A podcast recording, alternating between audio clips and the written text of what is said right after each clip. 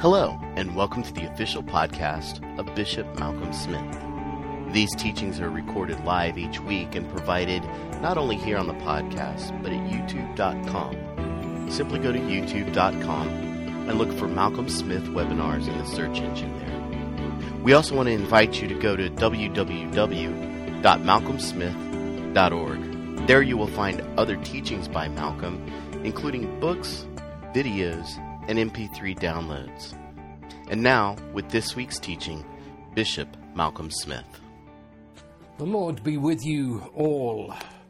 And I want to share with you a story from the Old Testament. Um, either you know this story or you have absolutely no knowledge of it. There's no halfway here. It's one of those stories that just take up seven verses in the Bible and the Bible goes on its way. It's in 2 Kings and chapter 6. Now, the sons of the prophets, uh, they, they, would be what today we would call uh, Bible school students. Um, they, they gathered together uh, and lived in community as they studied the Old Testament scriptures, and Elisha would come from time to time and teach them, and teach them what it meant to be a prophet. More of that in a minute. But now these sons of the prophets, they said to Elisha, the, the prophet of God at that time, Behold, now the place before you where we are living is too limited for us. Please let us go to the Jordan River, and each of us take from there a beam, and let us make a place there for ourselves where we may live. So Elisha said, Go. Then one of these young fellows said, Please be willing to go with your servants to the Jordan River where we're going to cut wood. And Elisha answered, I shall go. So he went with them. And when they came to the Jordan River, they cut down trees. But as one was felling a beam, the axe head fell into the water. And he cried out and said, Alas, my master! For it was borrowed. Then Elisha, the man of God, said, Where did it fall? And when he showed him the place, he cut off a stick and threw it in there and made the iron float. The, when I was uh, in my teenage, I memorized the New Testament and much of the Old, and I memorized this verse in the King James Version because in those days that's all we had. And it says there, and the iron did swim. Good old King James. And, and that's always been in my mind when I read this scripture. The iron did swim. Our modern version said the iron float, made the iron float. And he said, Take it up for yourself. So he put out his hand and took it, and that's the end of the story. Um, what, what is this about? It, it's I, I, want you to get inside this story, um, really inside. I, I, I mean, to the point where maybe the, the fellow here, sons of the prophets, they would be possibly in their early to mid 20s, young chaps and, and excited, enthusiastic. Can you imagine being there at a family gathering uh, 40 years later? And the grandchildren are saying, Granddad, tell us that story again. And he would tell the story of when, as a young fellow, he had been chopping wood down by the Jordan and so on it, it, this would be something that would be passed on from generation to generation. Um, just ordinary people, peasant folk, so ordinary. You realize the, the sons of the prophets, I don't know how many there were, we don't know the name of one of them. And th- this fellow who becomes the person of interest in the story, we don't know his name either. How ordinary can you get? You become part of an historic story and no one knows your name.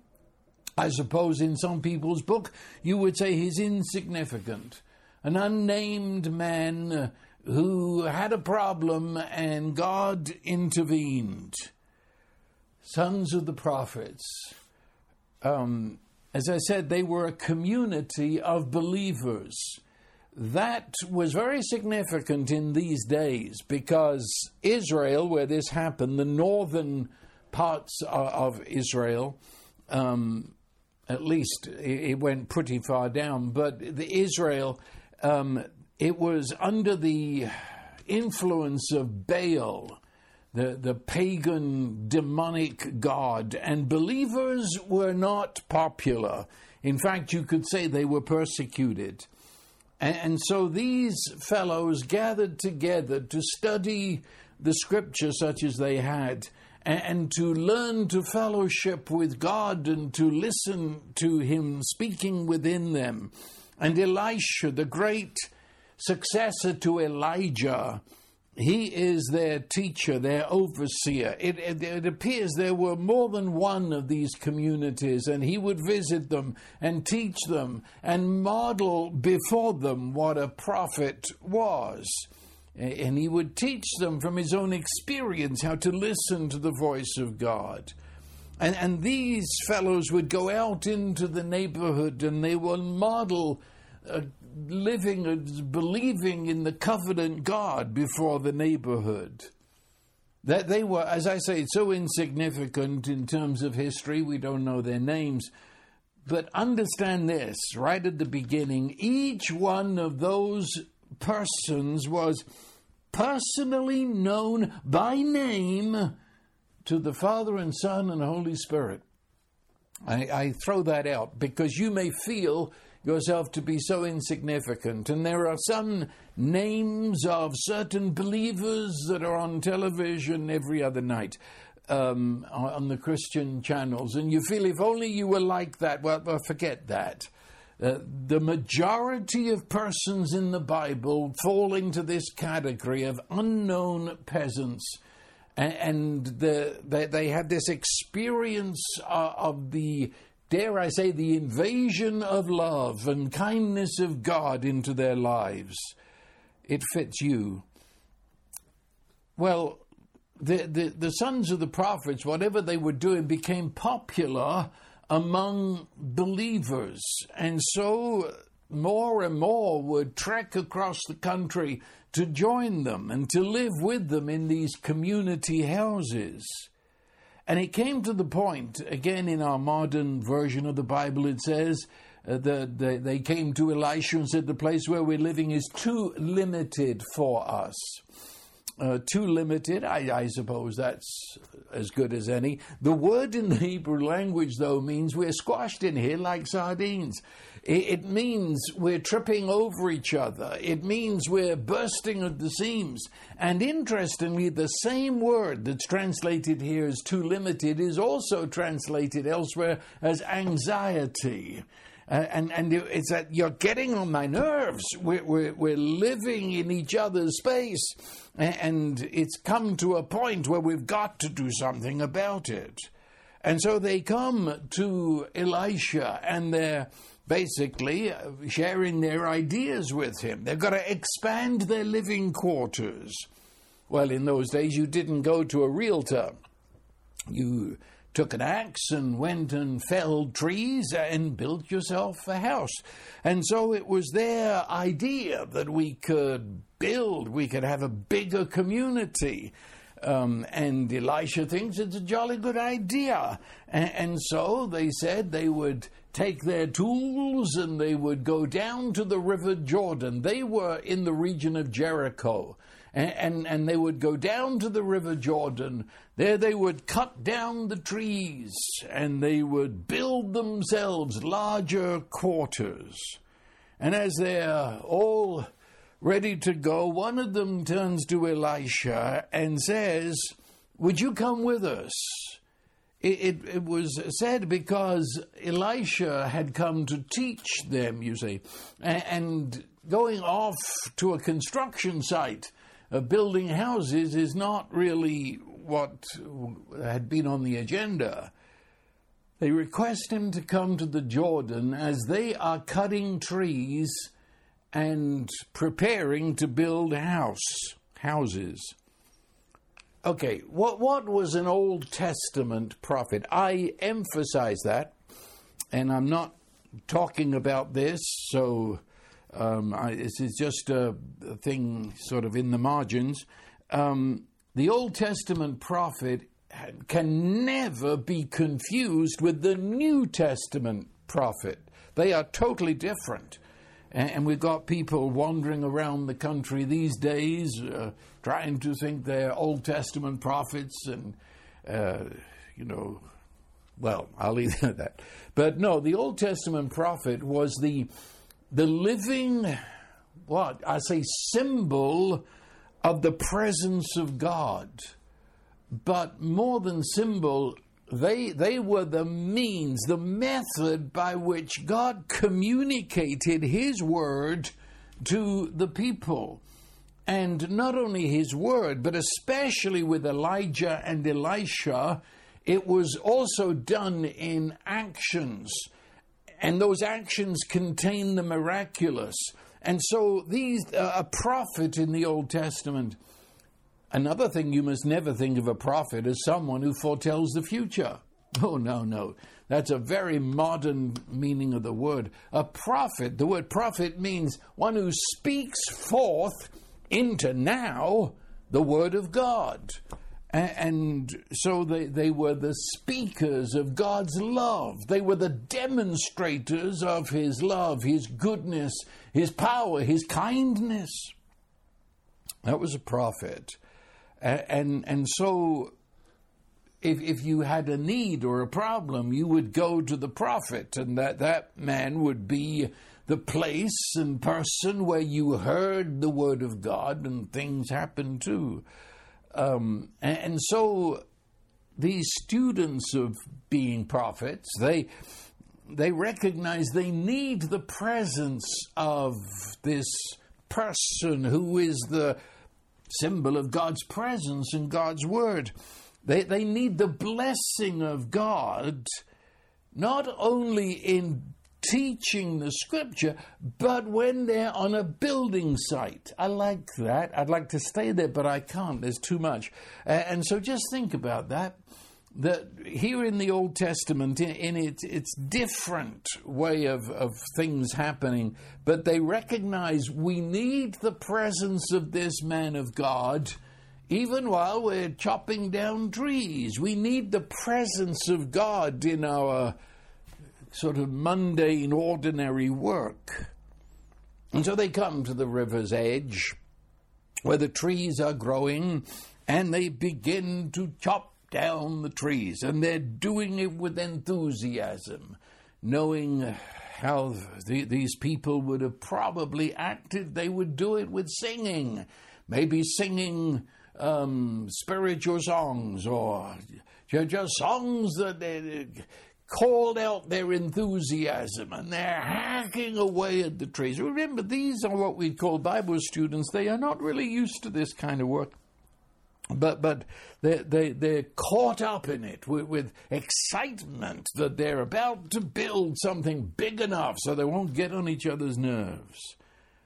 And suddenly, as one of them is hacking at the tree, the axe head flies off. Now that's dangerous. Those axe heads made of iron and they'd been sharpened and sharpened until they could fell trees. Eh, that kind of weapon could hack off somebody's head.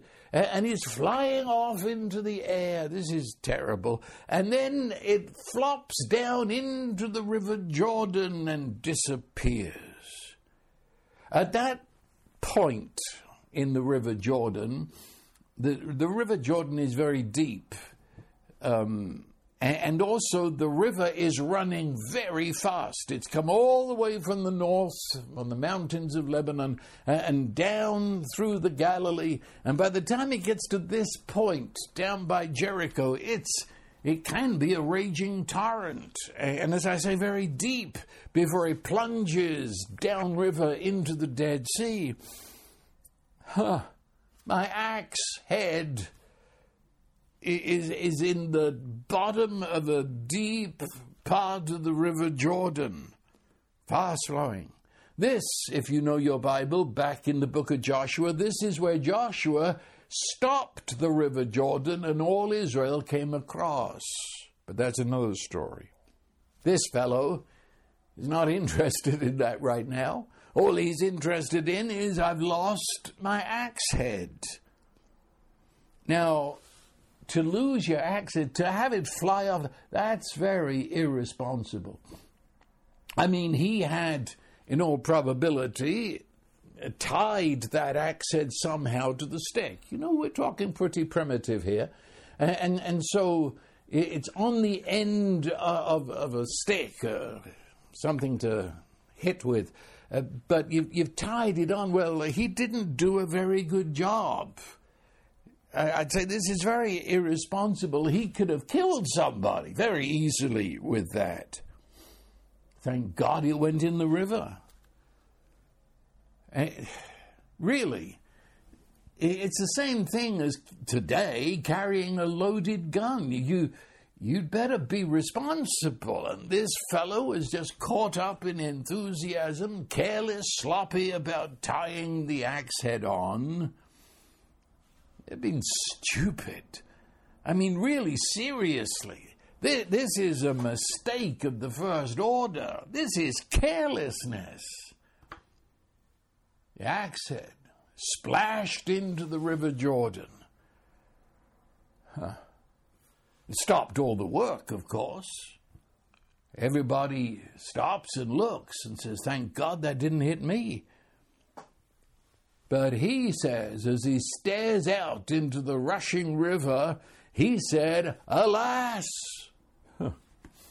That's a word we don't use too often today.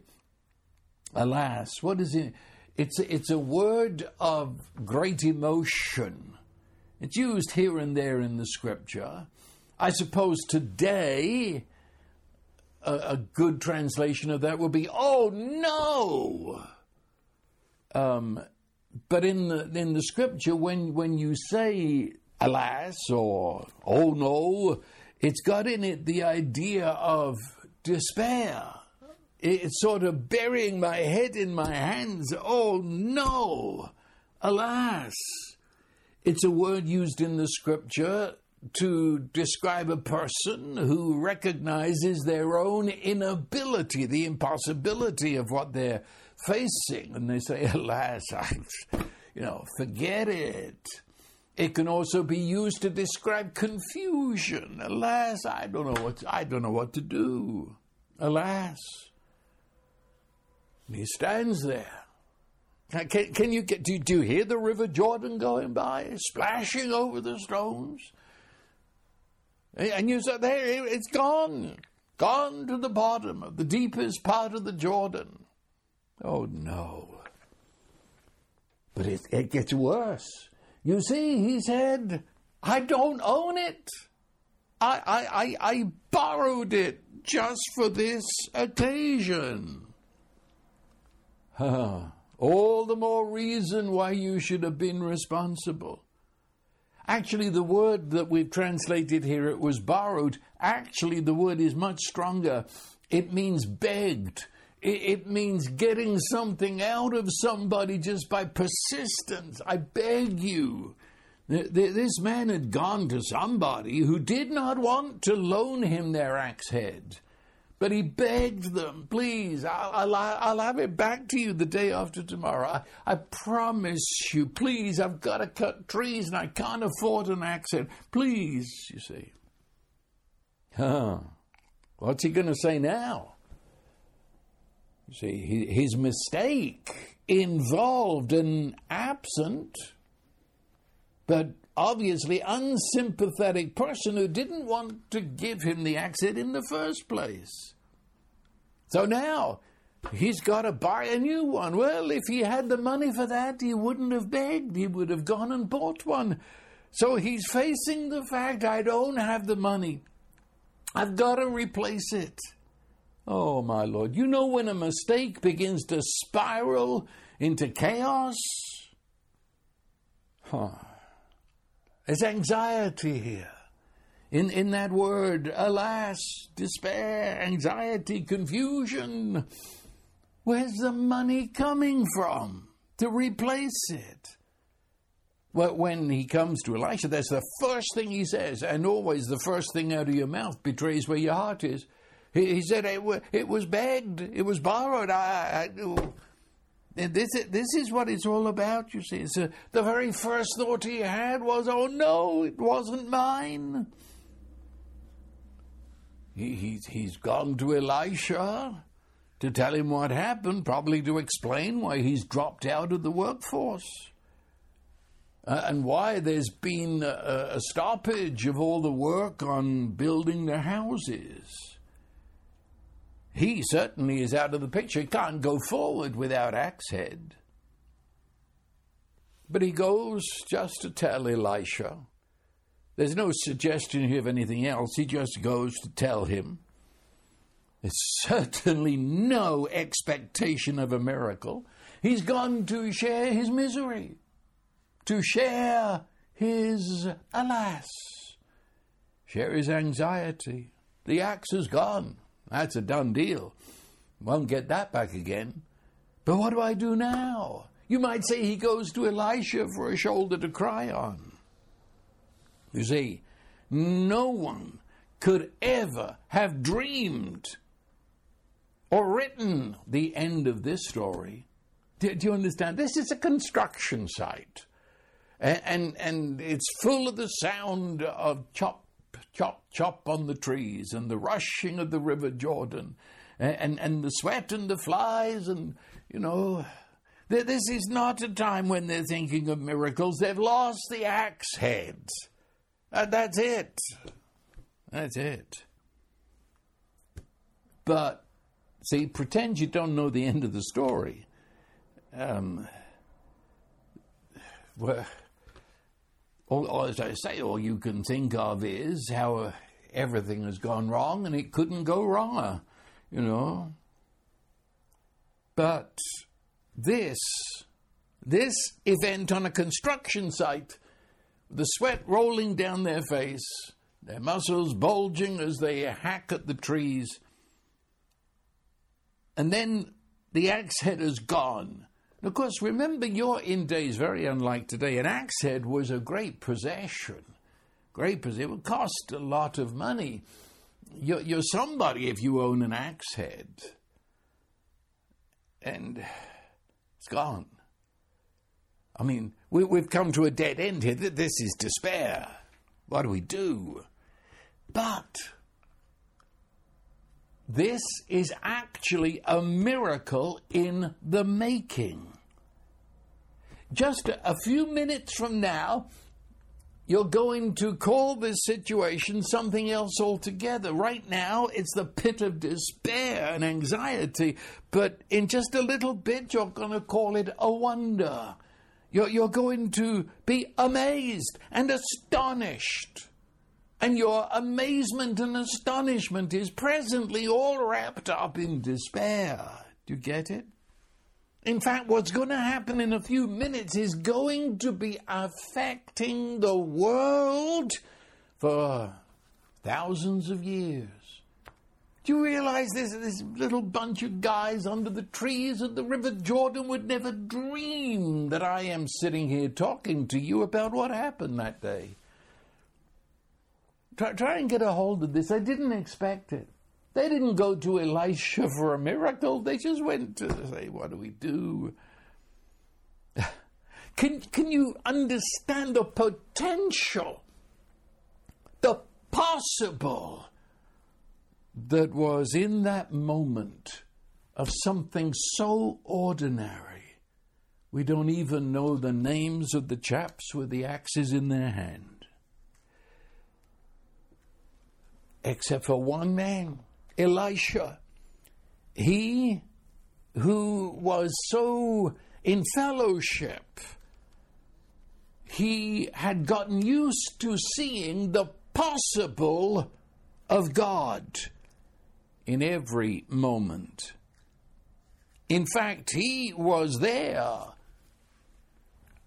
I don't think he had an axe in his hands. He, he was there listening, listening for more than the sound of chopping trees.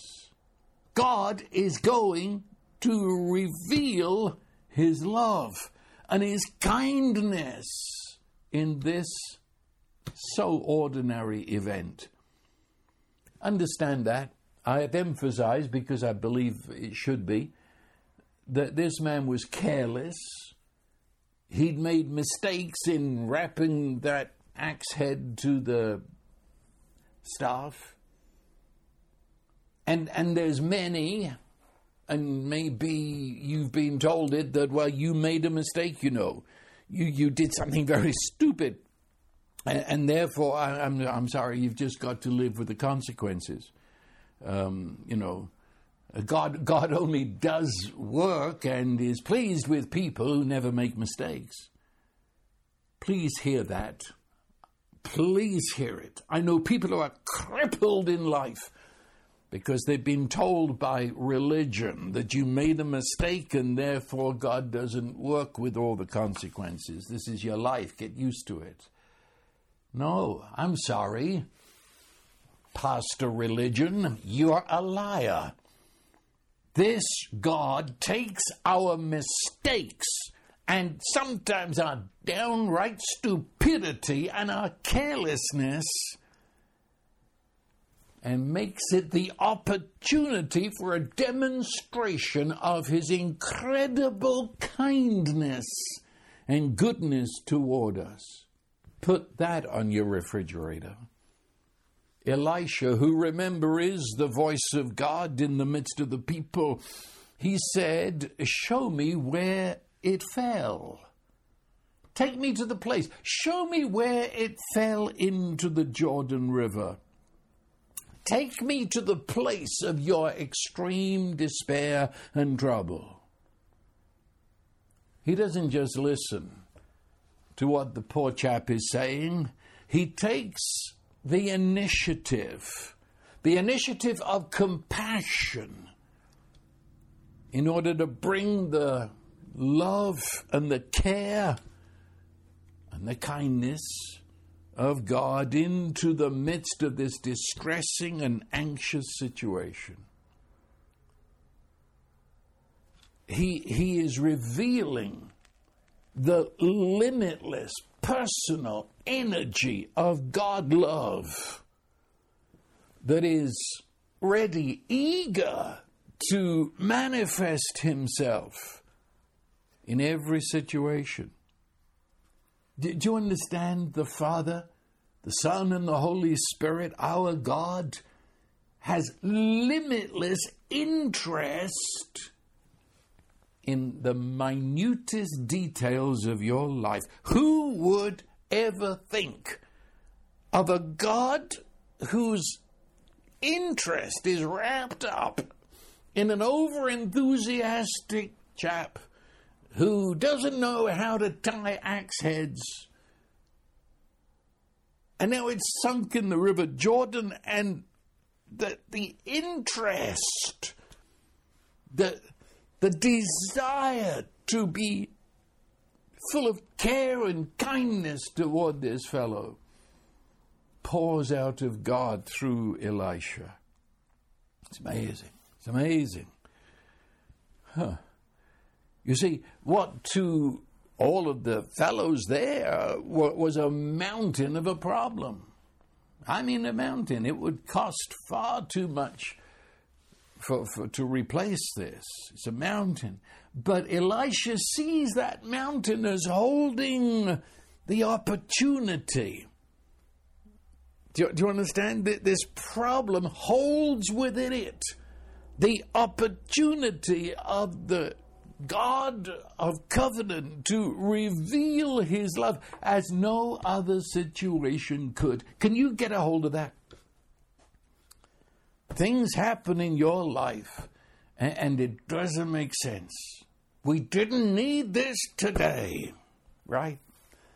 I mean, we're building a house. Doesn't God want us to build a house and this silly axe head flies off? He could have had an angel hold it on. Yeah. Oh, yeah. No.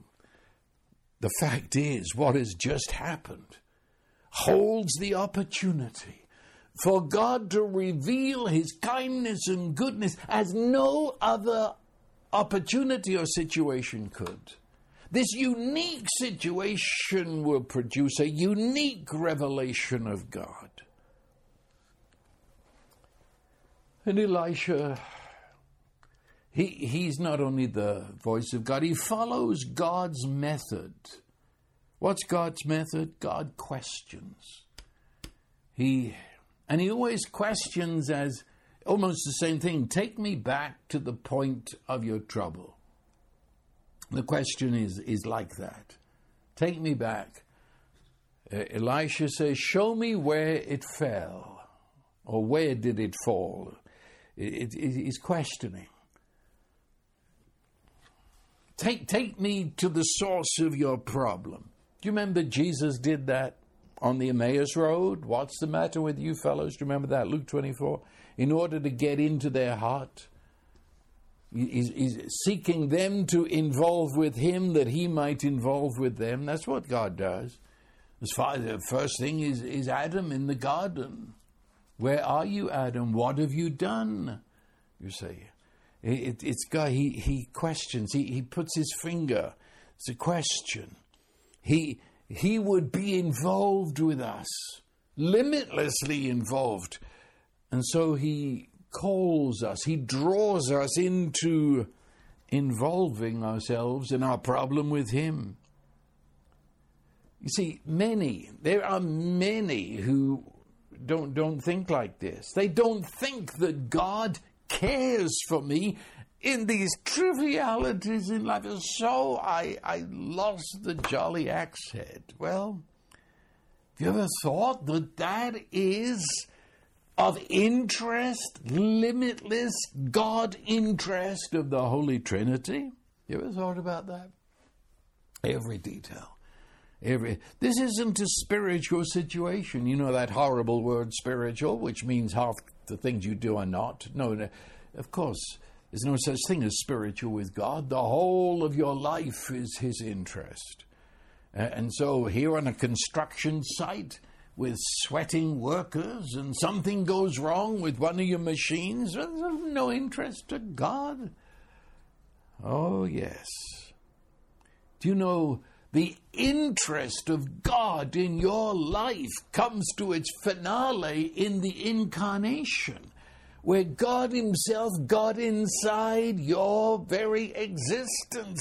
And for most of His life, really seriously, most of His life, He was a carpenter entering into every detail. So he got inside our minds and our emotions, and he saw life through our eyes because it shall I say, it fascinates God, but not merely as a curiosity, in order that he might fill it and, and, and elevate that trivial thing of life into walking with him.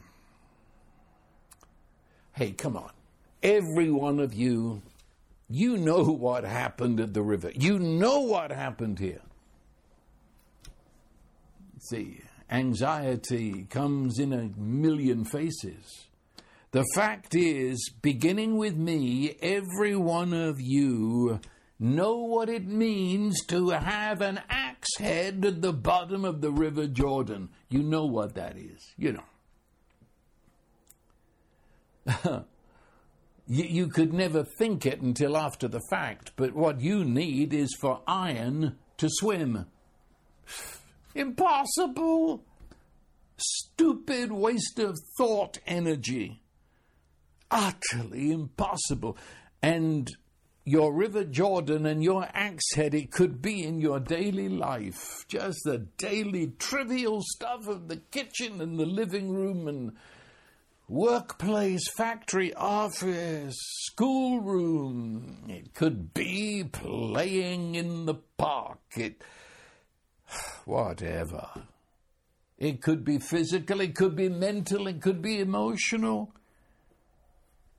It could be in the area of life as you walk with God. but you, you get me that we come to something we say, well, that's absolutely impossible. It's stupid to even think. Talk about reversing? No. The, the fellow never talked about reversing, bringing the axe head back. Of course not. That's ridiculous. It's too late. It's done. We've now got to think where do we go from here? How do we handle this in life? See, we, we bring our best thinking to these problems, and all we come up with is, alas, despair, confusion, anxiety. Our brain goes around and around in circles, comes back to the same spot within a few minutes, a sort of paralyzed thinking. I, I don't know what to do. It's impossible. The axe is at the bottom of the River Jordan. I have no money. And I've got to face the owner within a few hours. Dark, despair. Said Elisha, Take me to where it fell. Take me to the spot where all your troubles began. Show me, show me the arena of the disaster. See, at this point, the brain, this poor chap, the brain cannot think in terms of a prayer request. Doesn't even come with a hopeful suggestion. Doesn't know how to pray. Except, no, except what? I don't know. I, I need the money to buy an axe head. I don't have it. I, I, I, need, I, I suppose I need favor with this fellow that he won't be as mad as I think he will be. He wasn't asking for a miracle. He wasn't asking for a reversal. He wasn't asking to get the axe back. I say it. Huh. All I can do is share the situation with Elisha.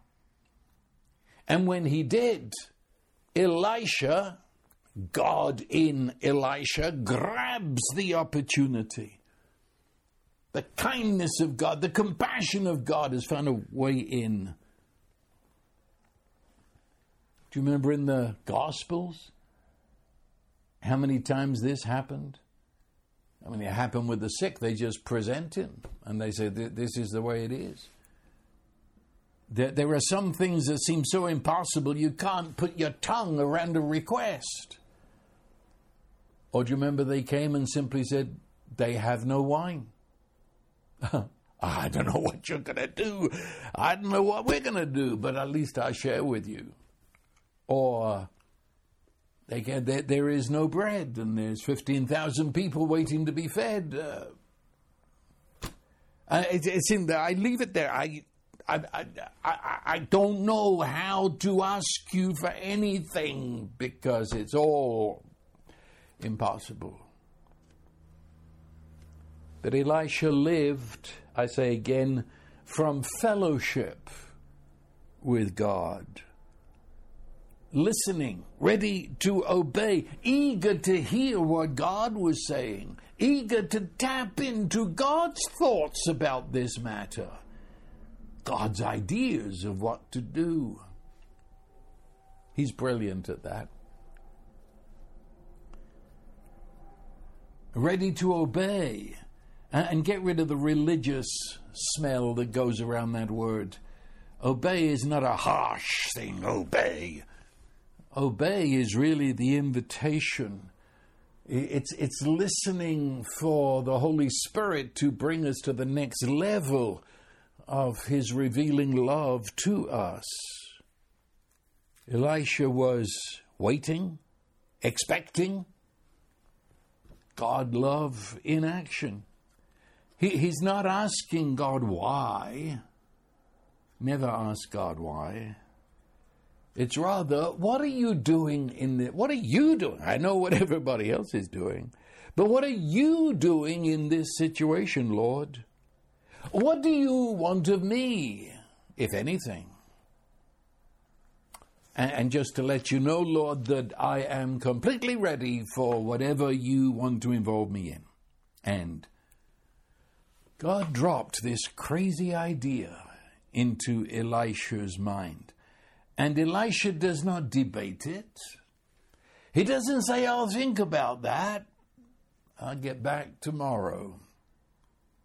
He doesn't consult with his feelings as to how do you feel because they're already on red zone. This is the craziest thing. You're going to make a fool of yourself. But rather, he proceeds at once to do it. And it was that he took a stick. There it is. He cut off a stick, cut off a branch of a tree. What on earth is going on? He takes that and he throws it into the River Jordan, right where the axe head was last seen falling. What's going on? I, I how can I say? It's a it's a point of contact. That is, it's not something that, and especially when there's so much anxiety and fear going around, um, it, it's that it's the same thing as when we lay hands on a person. The laying on of hands is the point of contact between the love that flows through the one into the other. There's a sense you could say it's not ultimately needed. God can do it without that. But we humans need that point of contact. It's, it's where we feel or we see God is in action. It's as if it's an extension through the arm of Elisha of love, resurrection power. It's a tangible, symbolic miming of God's favor and blessing going into the middle of our problems. Also, in the scripture, a stick is often described as the rod of authority. That, that here, through mortal man, comes the authority of God summoning that axe head. Or you could say it was faith fishing. God was fishing in the River Jordan, and his love was the hook. But come on. You're, you're still listening to me? Really? This is, this is daft. I mean, really? The idea of bringing an axe from the bottom of the river Jordan? Just like that? That's impossible. And the method you're suggesting? Throwing a stick into the water? That's ridiculous. That's stupid. You know, just roll your eyes and walk away. Yeah. No wonder the Bible says that the foolishness of God is wiser than men. Or what's it say again? I will destroy the wisdom of the wise. Or again in Romans 1, where foolish and fools is anchored right there in when man believed the lies of Satan. And, and it says that it was that man believed what Satan said and left God out of the picture of life. God's out of the equation. I'm on my own with my superior brain and logic. And the Bible says, professing themselves to be wise, they became fools. You see, our foolish, I emphasize that, wisdom places God into a little tiny box of human reason and human logic. It makes God's brain no bigger than the peanut inside our head. And then, in our religious superiority, we give him permission to act in a sensible way. And if anything happens that's outside of our minuscule boundaries, we forbid it. You say, we're in charge here. Yeah, go on, laugh, do your sensible thing, but while you're doing that, the axe is rising to the top and it's floating, or as the dear old King James Bible says, the iron did swim.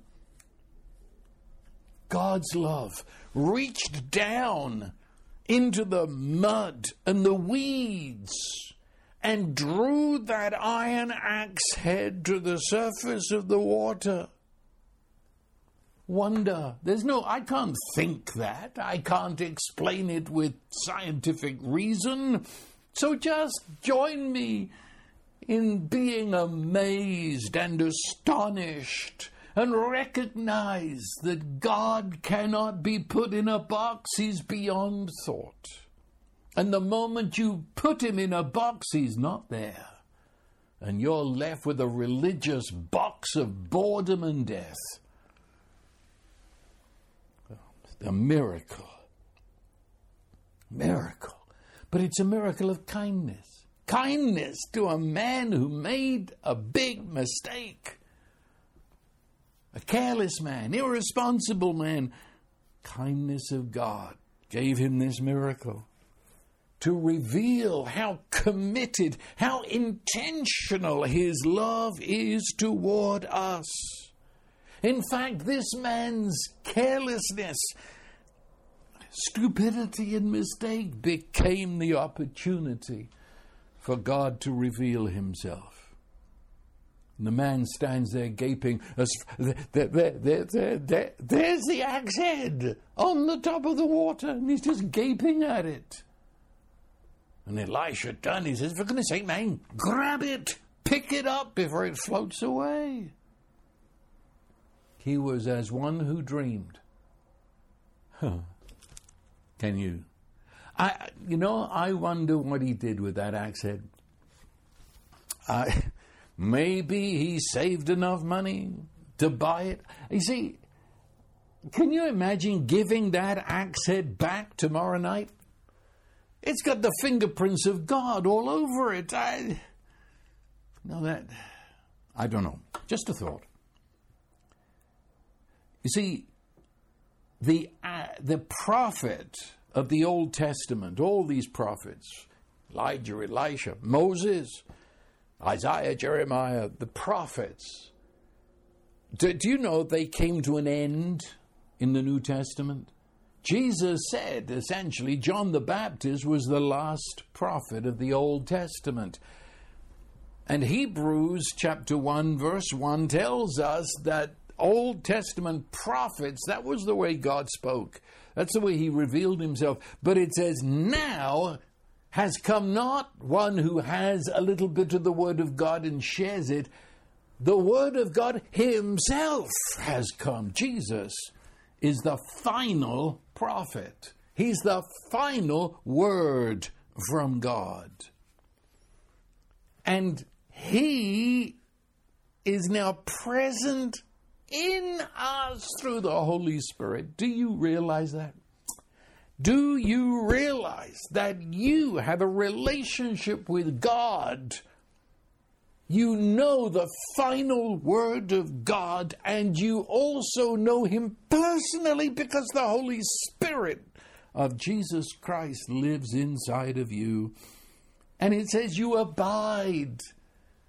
In fact, it says in John is it 16, it says, We, the Father, and the Son, and the Holy Spirit the Holy We will come and make our abode with you. And anything that you see in Elisha was only a finger pointing toward you. This is what it was. We don't have to go to a prophet and say, Is there a word from God? God lives in us. We don't put out fleeces like Gideon. He lives in us. You live participating in the dance of the Holy Trinity's love and life. No wonder it says renew your mind. We've got to start thinking about God and about us and about life as we've never thought before. It's time that you and I see God's possible in all of life and to recognize what may be an immediate despair, the flash reaction, we can look through that and see that it's not. It's really a doorway into a new level of relationship and knowing God's love in our family, in our living rooms, on a construction site.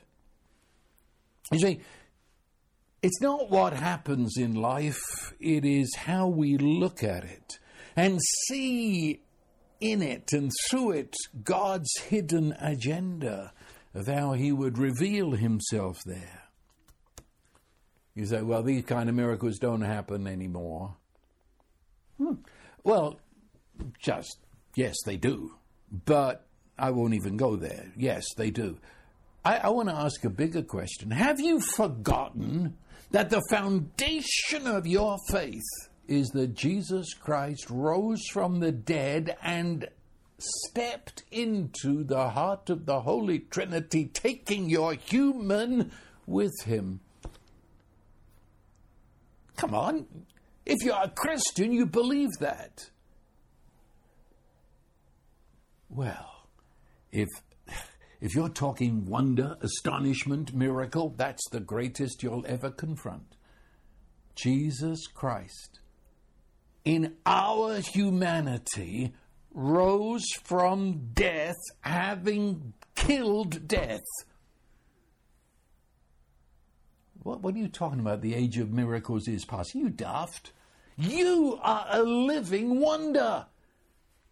The only way you can be explained is miracle that you were included into that resurrection, and for you now to live is Christ, and your body is the temple of the Holy Spirit. While you go to your construction site, an office, and schoolroom, and sit at your dinner table, please, will you walk away from religion that has killed dead everything that Jesus came to give us? and know who you are?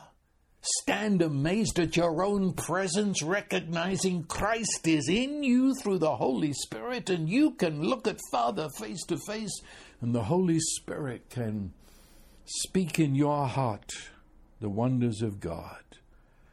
Renew your mind. Start thinking quite differently to the way you have been. This isn't positive thinking. It makes positive thinking look pathetic. This is resurrection possible thinking. It is bringing my life up to the standard of who I truly am in Jesus. And to look at all the trivial, mundane situations of life as containing the hidden wonders of the glory of God. All, all of it alive with the possibility of the love of God and the kindness of God bursting through. So, what, what, well, renewer the mind Yes, but as you renew your mind and let the Holy Spirit guide you and teach you as to who you truly are, you, you put off the negative. You know, the safe zone. I, I don't truly understand it, but for multitudes, it's the safe zone. To think of oneself as you are not I suppose, alas, it is a safe zone for many people. I feel safe when I'm whining, complaining, despairing, and sharing with my miserable neighbor how impossible it all is. I, I think many are afraid of the wonder zone, the astonishing zone, the all things are possible zone of living in Christ and Christ in you, and that's my abiding place, and that's my thinking place, and that's my is now I am place. We feel more at home in our ancestor box where God has been trapped into a minuscule handful of nothingness. We, we feel safe living the past over and over and over again, never reaching forward into what it means to face life as one filled with God, filled with Father and Son and Holy Spirit. Come, I've got seconds left. Come and leap into the sea of all things are possible and recognize all the areas of your life, all areas of your all areas of your life contain a revelation of the God who loves you is infinite kindness and compassion, which means all of your living as you get out of bed in the morning, you step into a God opportunity, a challenge of the Father and Son and Holy Spirit to be part of His revealing Himself in the world. God possible through you. Well, I, I think that's that's enough. Um, I, I could say more, but I, we've just, as I say, seconds, and so this is very real to me. And I, in preparing this, I, I felt in my spirit that there's, there's somebody standing on the banks of the River Jordan in utter despair, for your axe head is at the bottom of the river. This is the word of the Lord to you to recognize what He is a doing, and you are doing it with Him, in Him, and He in you. And you are going to look at this moment as not the moment of utter despair, but of a doorway into the God who is love at work now in your life. And now the blessing of God who is almighty love, the Father, the Son, and the Holy Spirit his blessing rest upon you, opening the eyes of your understanding to realize you live life in tandem with Father and Son and Holy Spirit.